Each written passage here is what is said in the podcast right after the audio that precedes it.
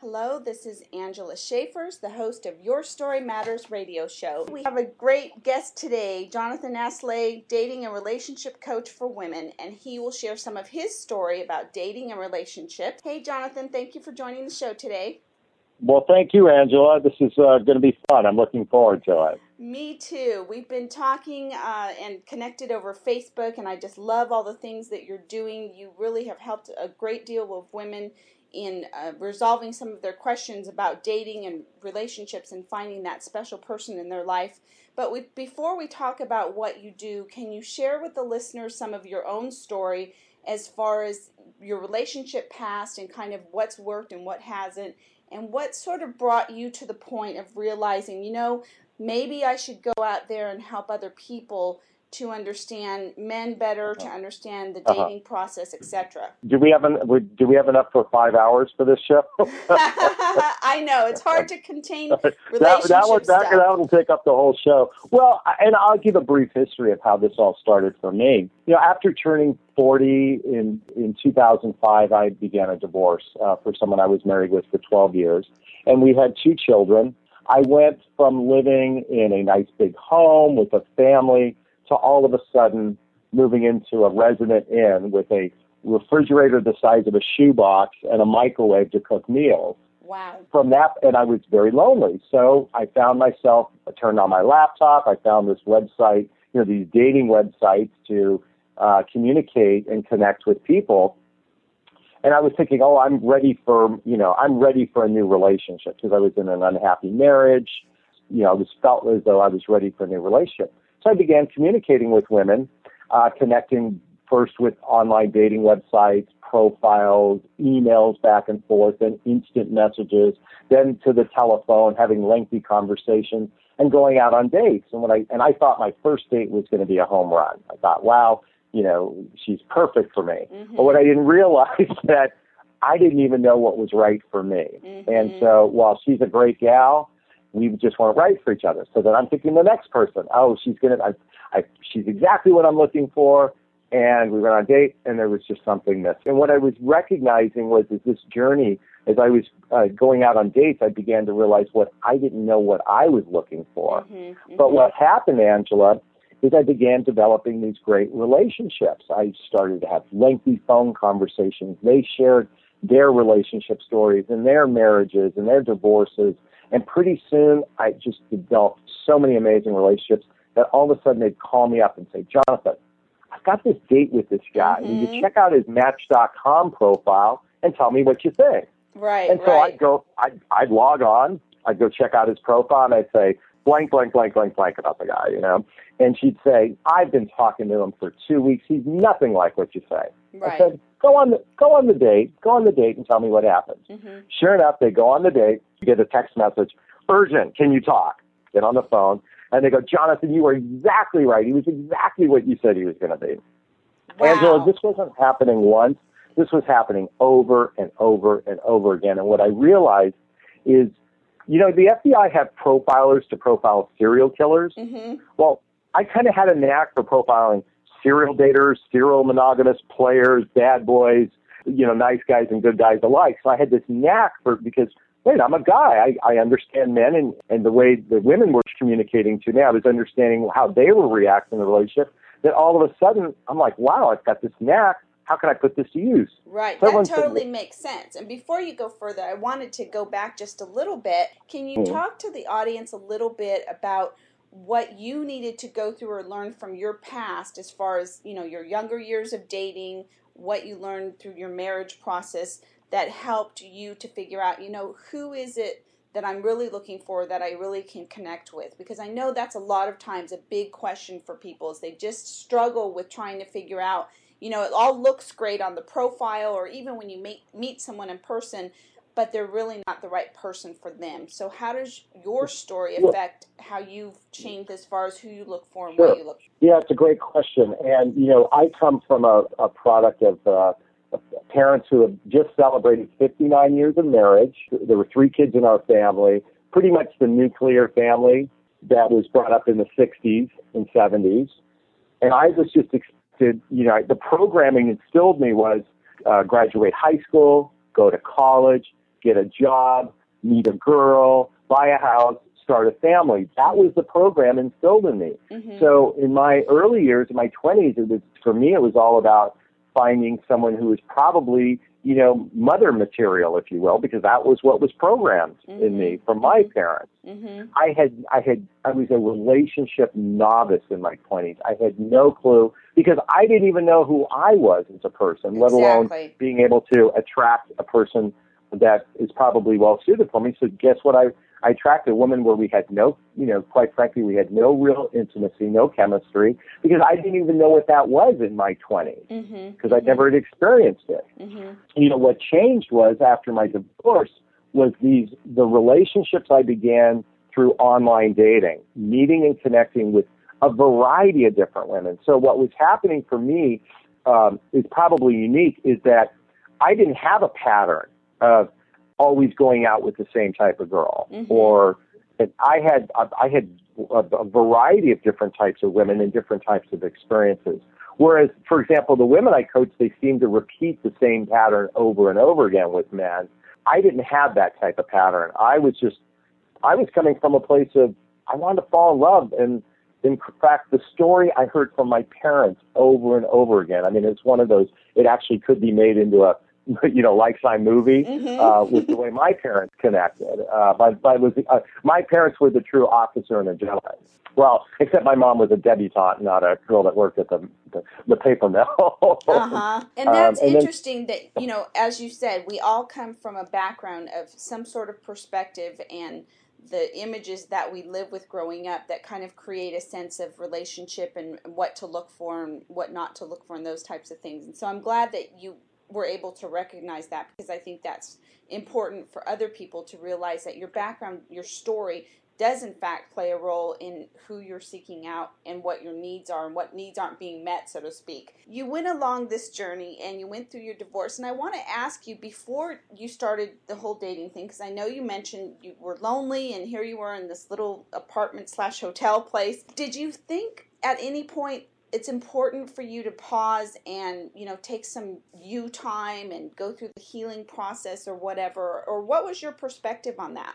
You know i went from a place of at first i think i, I came from it at a place of you need to complete me. In other words I, I was coming from a place that there was a hole in me mm-hmm. that I felt as though someone needed to complete me and almost saved me. So initially I came from that perspective, but but what was I but what I was doing was really serial dating because I'd meet someone, didn't feel that they were fit, move on to the next one. And what I what I recognized for me those first few years was that, for lack of a better word, serial dating was really helping me get to know who I was by interacting with other people, mm-hmm. I got to see how I rea- interacted with a variety of different people. I didn't need to take me time per se.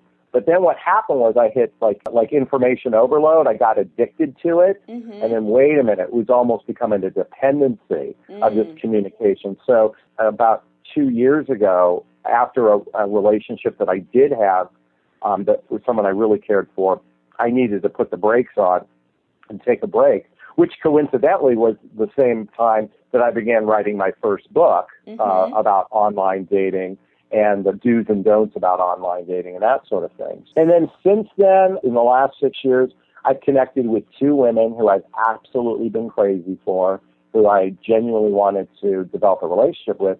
Unfortunately, they weren't ready. Mm-hmm. So, you know, meeting people, for example, that are just going through a divorce, you know, I've learned by experience there's certain things I shouldn't do. You know, right. like don't meet, don't date someone who just broke up with their boyfriend three weeks ago because mm-hmm. there's going to be residual after effects. Or don't date someone whose divorce isn't final, or at least it's been three years since they've moved out of the house because they haven't transitioned from that old lifestyle to a new lifestyle. And then what I've also recognized is everybody needs a transition relationship uh, mm-hmm. after a divorce before they're ready for maybe a more serious relationship. Now, I mean, when I say everybody, that's an exaggeration. A, a vast majority tend to go through this uh, for those of us who have gone through a divorce. Right, and I agree with that. I think there needs to, oftentimes, there needs to be a transitional sort of period, and even that means figuring out who you are now at this point versus, you know, 10 years ago or 20 sometimes and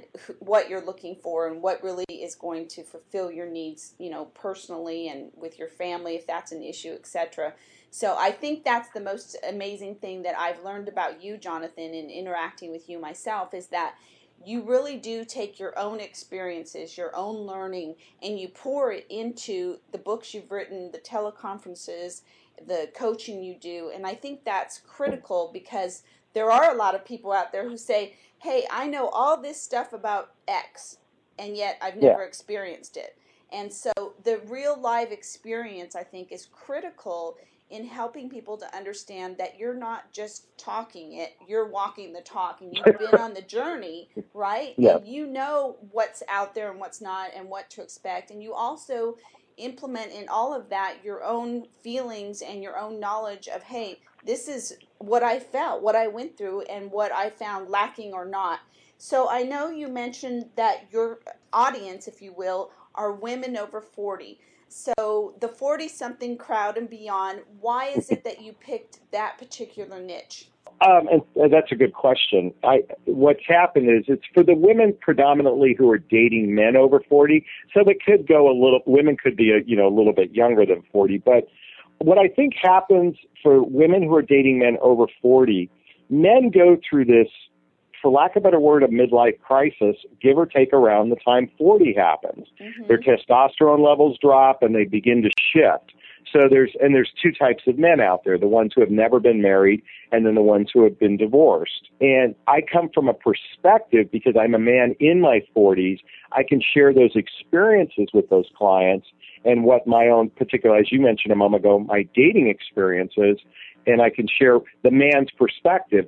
In fact, I can even go a little bit deeper and say I'm a man who's divorced divorced with children. So I understand all the components. I can ex- I can share those feelings that men go through in that particular capacity to my, to my uh, women clients by saying, well, this is why the man feels this way. And my whole coaching is about understanding men. Is that I can actually come from personal experience, mm-hmm. and I also believe that in your 20s you have an abundance of single people in your life but once you hit 30s and beyond, all of a sudden your lifestyle changes. So there's a big difference between coaching someone who's in their 20s, maybe looking for their life partner, versus the ones who are now in their 40s looking for a life partner. Because it's it's like, you know, oftentimes the term baggage gets used, but quite frankly, I call it the luggage in our lives. Mm-hmm. We all have a set of luggage, you know, and it's and it's just all our stuff, you know, whether mm-hmm. it's our personal issues or just our lifestyle and whatnot. And I'm the type of person that's looking for the woman who's got, you know, just carry on luggage as opposed to the one who's got like a, you know, has to go to the sky cap and drop off 10 bags, you know. um, those types of things I can bring an awareness to, to that of, as you said a moment ago, audience or that, that target of, of women who are dating in, in that area. Mm-hmm. So you talked about uh, after you know going through all this for a couple years, deciding to write a book and to share your experiences of online dating. What was it that you really wanted to share from all that, other than the obvious of you know just saying, "Hey, this is what's really going on out there"? Was there one particular message that you wanted to get out to people? It was just sharing my experiences, but I think what's evolved, and I and I had an I had a curiosity. I had this, uh, and I still do. Excuse me. I have this curiosity about relationships. I have a fascination about relationships and why uh, some work, but yet so many end, and the reasons behind it. So I have this curiosity, and what's developed for me is the women who work with me all of a sudden I've I've literally become this big brother protector in their lives. It's mm-hmm. like as if uh, I'm going to give you the ugly truth about men, but I'm going to protect your heart because I care about you. I, I think that's evolved from I, I've literally logged ten thousand hours of conversations, Angela, wow. with women over the last six years. And they've come to look to me as a, a trusted advisor, a friend, a confidant. I come from a place now of absolute passion for what I do. And to be able to be in a place to be a strong masculine energy for women who are frustrating or uh, in the dating world and, and really, you know, just almost becoming bitter and jaded, mm-hmm. you know, that's the worst place to be mm-hmm. uh, when it comes to dating. I mean, Absolutely. the novice person is fun, but they don't know enough. The veteran is great, but they a little burnt out. But the worst thing is when you get that bittered or jaded, you know, attitude to all this, because then it means you're closed off to love. And mm-hmm. so what I do is really hold that masculine space of love for my clients. And I just and I just thoroughly enjoy it. Mm-hmm. I love that. I think that's awesome because, as you know, I think that everyone should be fulfilling their life purpose and living out their passion and their dreams. And so, for you to have found what that is for you through your journey, and I'm sure it was not an easy one and a painful one going through the divorce and the changes. That's been an there. understatement. exactly, been there, done that, and but yet when we can get something out of that, we have to suffer sometimes. We have to go through things. Life changes drastically sometimes to one that yeah. we're like, how did I get here? But when we can learn from that and those experiences and then turn it into something good, I just think that's amazing. And I know you've touched many women's lives. And as you said, you've been there for them, sort of like a big brother, friend, confidant, yeah. but yet you bring that professional edge to it that says, you know what, I do have the experience, I do have the qualifications to really walk you down this path. And what was the name of the first book? The first book is called Online Dating Secrets Revealed. It's actually on my website, understandmennow.com since then, I now have record. I do audio programs. Awesome. Tell the listeners, if you will, what's just one of the worst things that you've heard or experienced yourself in this whole dating process, whether it's been an online situation or face to face? Because I know that listeners really love to hear the juicy stuff. They want to just hear like what is the worst, and then we'll go to the opposite end of the spectrum, and you can share the best. What I'm going to say about the worst experience, uh, please don't take me as being superficial, but there was this one woman who. This was when early on when I was online dating, and I, I didn't learn to screen better. Was this one woman claimed to uh, look just like Jennifer Garner, mm-hmm. uh, the actress, and she's very slender and everything. And the photograph she sent me, I'm like, well, I can't even tell what she looks like. She goes, trust me, everybody says I look like her. Mm-hmm. So I'm waiting. I, I I go to this restaurant and I'm sitting at the bar waiting for her. As she's walking in, it has this glass. I could basically see her walking through. I mean, it was such a gross exaggeration of what she described herself. I mean, it was just absolutely disappointing mm-hmm. because you, oftentimes, and I've had situations where some women have lied on their age by a tune of 12 years.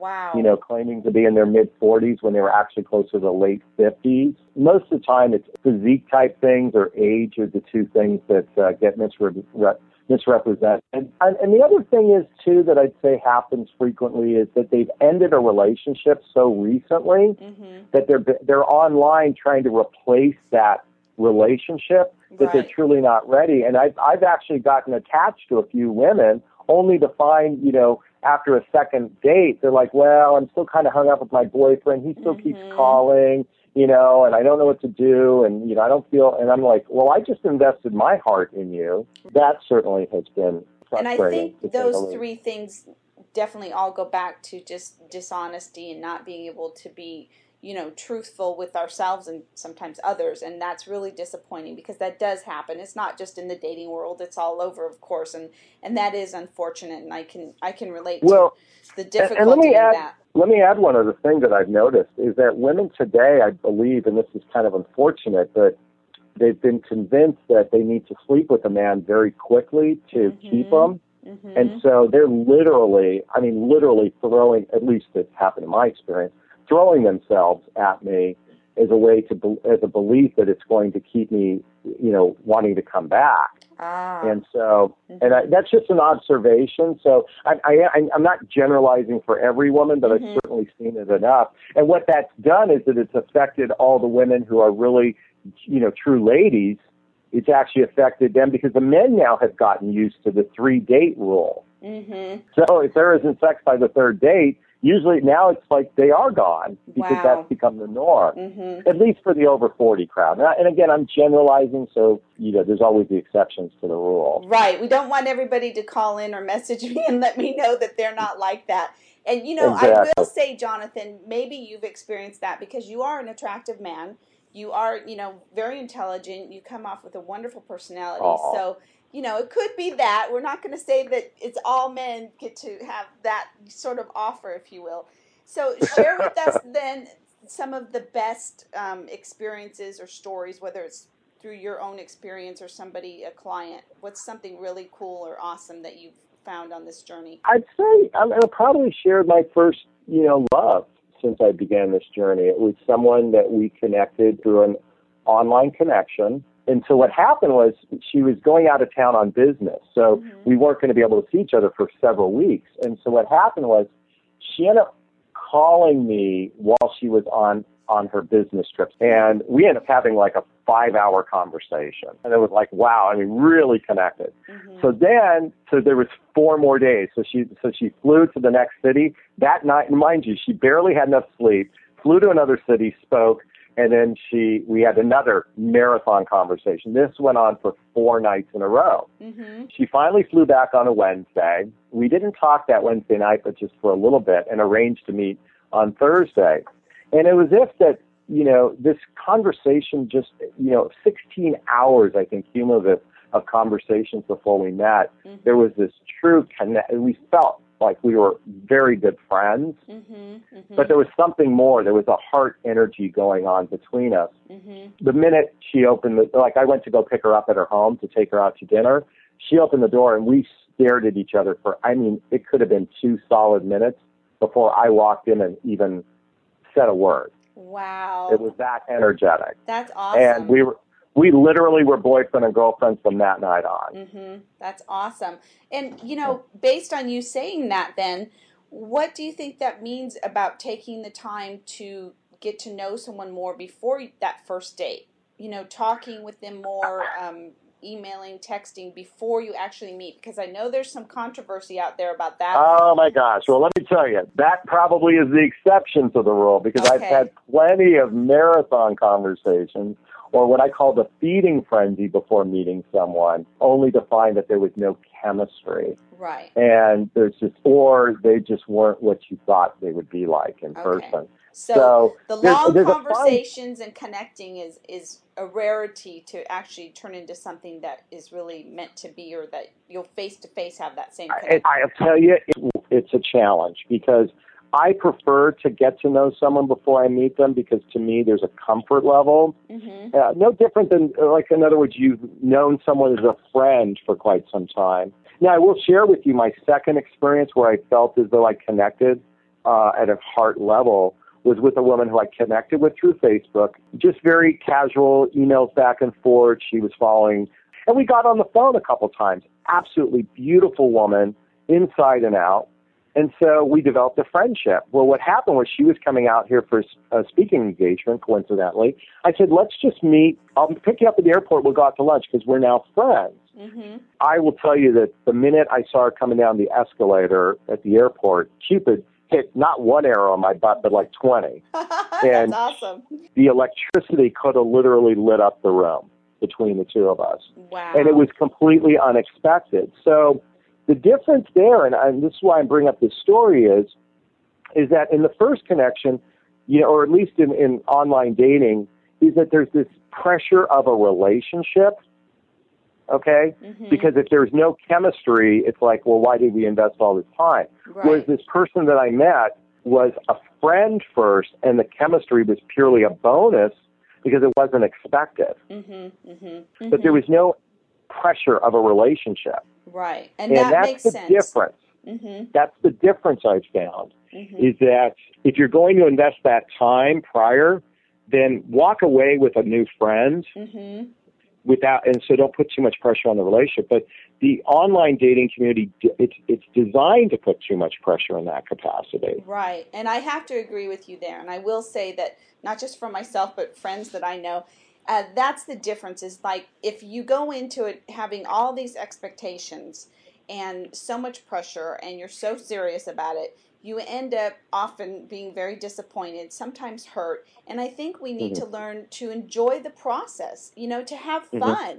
Just because we might be the over 30 something crowd, it doesn't mean we shouldn't have fun and enjoy dating and enjoy meeting new people. And it certainly doesn't mean that all of these people we think are the one are going to be the one or should be the one or whatever. So I think it's um, great what you shared because that really speaks to having that positive experience out of all this. And I just have a couple more questions before we wrap up. Sure. One is I'd like your insight on the natural process of meeting someone, say, at the market or through a friend or at a party versus the online. I mean, because you know there's a big debate about that still, even though there's tons of people online um, at online dating sites, chatting on Facebook, etc. What is your take on that? You know, meeting organically or meeting online. What's what's unique about online is if you kind of know what your non-negotiables and your deal breakers are, at least you can do searches for people that hopefully fit in that criteria. For example, if you're a person who prefers to go to church, you know, twice a week, or you're prefer person that prefers a man of a certain income level, or you're a person that prefers a certain height requirement, whatever the criteria is that you're looking for, you can do a more of a screening process. The challenge with meeting organically is you meet and there's and usually what happens is there's chemistry involved, but you don't really know that much about the person. So you right. go through this, and here, so here's the thing: how often are you in a coffee shop meeting a person who makes the income you wish that they made, that has the type of job that they've had, that's done the personal growth work that they have, that are actually, you know, aligned in all the different areas of compatibility that you're that you're seeking, mm-hmm. and hoping that they feel the same way about you. Mm-hmm. the other thing is, if you're going to look for someone organically, then choose places where there's an abundance mm-hmm. of single available men because choosing place like the grocery store, men only shop between 7 and 9 p.m. at night. I mm-hmm. mean, for the most part, men don't go at 2 in the afternoon to go shopping. So if you're a single mother and that's the time you go shopping, guess what? You're not going to get a lot, an abundance of single men or maybe the ones who are out of work. Mm-hmm. You know, mm-hmm. so if that's what your hope is, is to meet organically because it feels natural, mm-hmm. you know, then just be prepared to be at places where there's an abundance of men. Right, and some sort of men that are aligned with your type. So my next question was, what do you think of? And you may have had clients that go on this journey, the long distance relationship thing because I know, you know, online, of course, you can meet people from all over the world. You know, I'm an expert on this as well because uh, that that girl that where Cupid, remember I said Cupid shot me in the in the rear. Mm-hmm. Um, she lived in Florida and I'm in Los Angeles, California. So one of the challenges would have been, you know, in a relationship was uh, going to be distance. And now in that particular case, again, we had developed a friendship, so there was a whole different surrounding around that particular connection. Mm-hmm. For the most part, there's a, there's some severe challenges with long distance. Mm-hmm. A couple of them is most relationships long distance are bubble, what I call bubble relationships. You get together once every two, three, four weeks, depending on the distance. I mean, right. to me, long distance is if a girl lives more than 15 miles from me. So my definition is different than others. Right. Um, but if it's if it's if it's more than uh, a two-hour trip, whether by plane or by car, is that oftentimes you spend time together in a bubble and you don't really get the meat of a relationship. That's one thing. Mm-hmm. The the second thing is just actually coordinating a date. I don't know how many clients I've spoken to over the years who have spent spent hours and days and weeks and months connecting with someone for a long, long period of time, only to find out that for whatever reason he flakes out the last minute. Right, right. That is an issue, definitely. And, and I'm going to tell you one last thing to beware of. Now, this is in the beware category. There are plenty of men who are actively, and women too, but men predominantly, that are cheating on their spouses mm-hmm. intentionally out of the area mm-hmm. um, because it's safer. Right. They have no intent of actually creating a long-term relationship. So these are that's in the beware category. Right. I know you talked about, you know, Cupid's arrow hitting you a couple times and that heart connection that you felt with people when you saw them. Do you believe in love at first sight? You know, real love is appreciating someone's imperfections and not perfections. So when you see someone first, you're mostly looking at their perfections, if you will. There's that's that's really lust at first sight, mm-hmm. especially for men. Mm-hmm. Uh, real, real deep love comes from investing time together and, and really being supportive when things are bad, not when things are good. What is the best way for people to contact you then to learn more about your services and find your book? The best way to get a hold of me uh, is my website, understandmennow.com.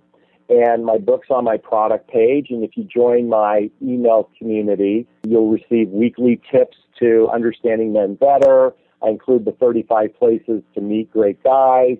I also have a membership program. So you go to my website under membership. What it gives you is access to a private Facebook group where it's a heart-centered group of women where we, it's a support group.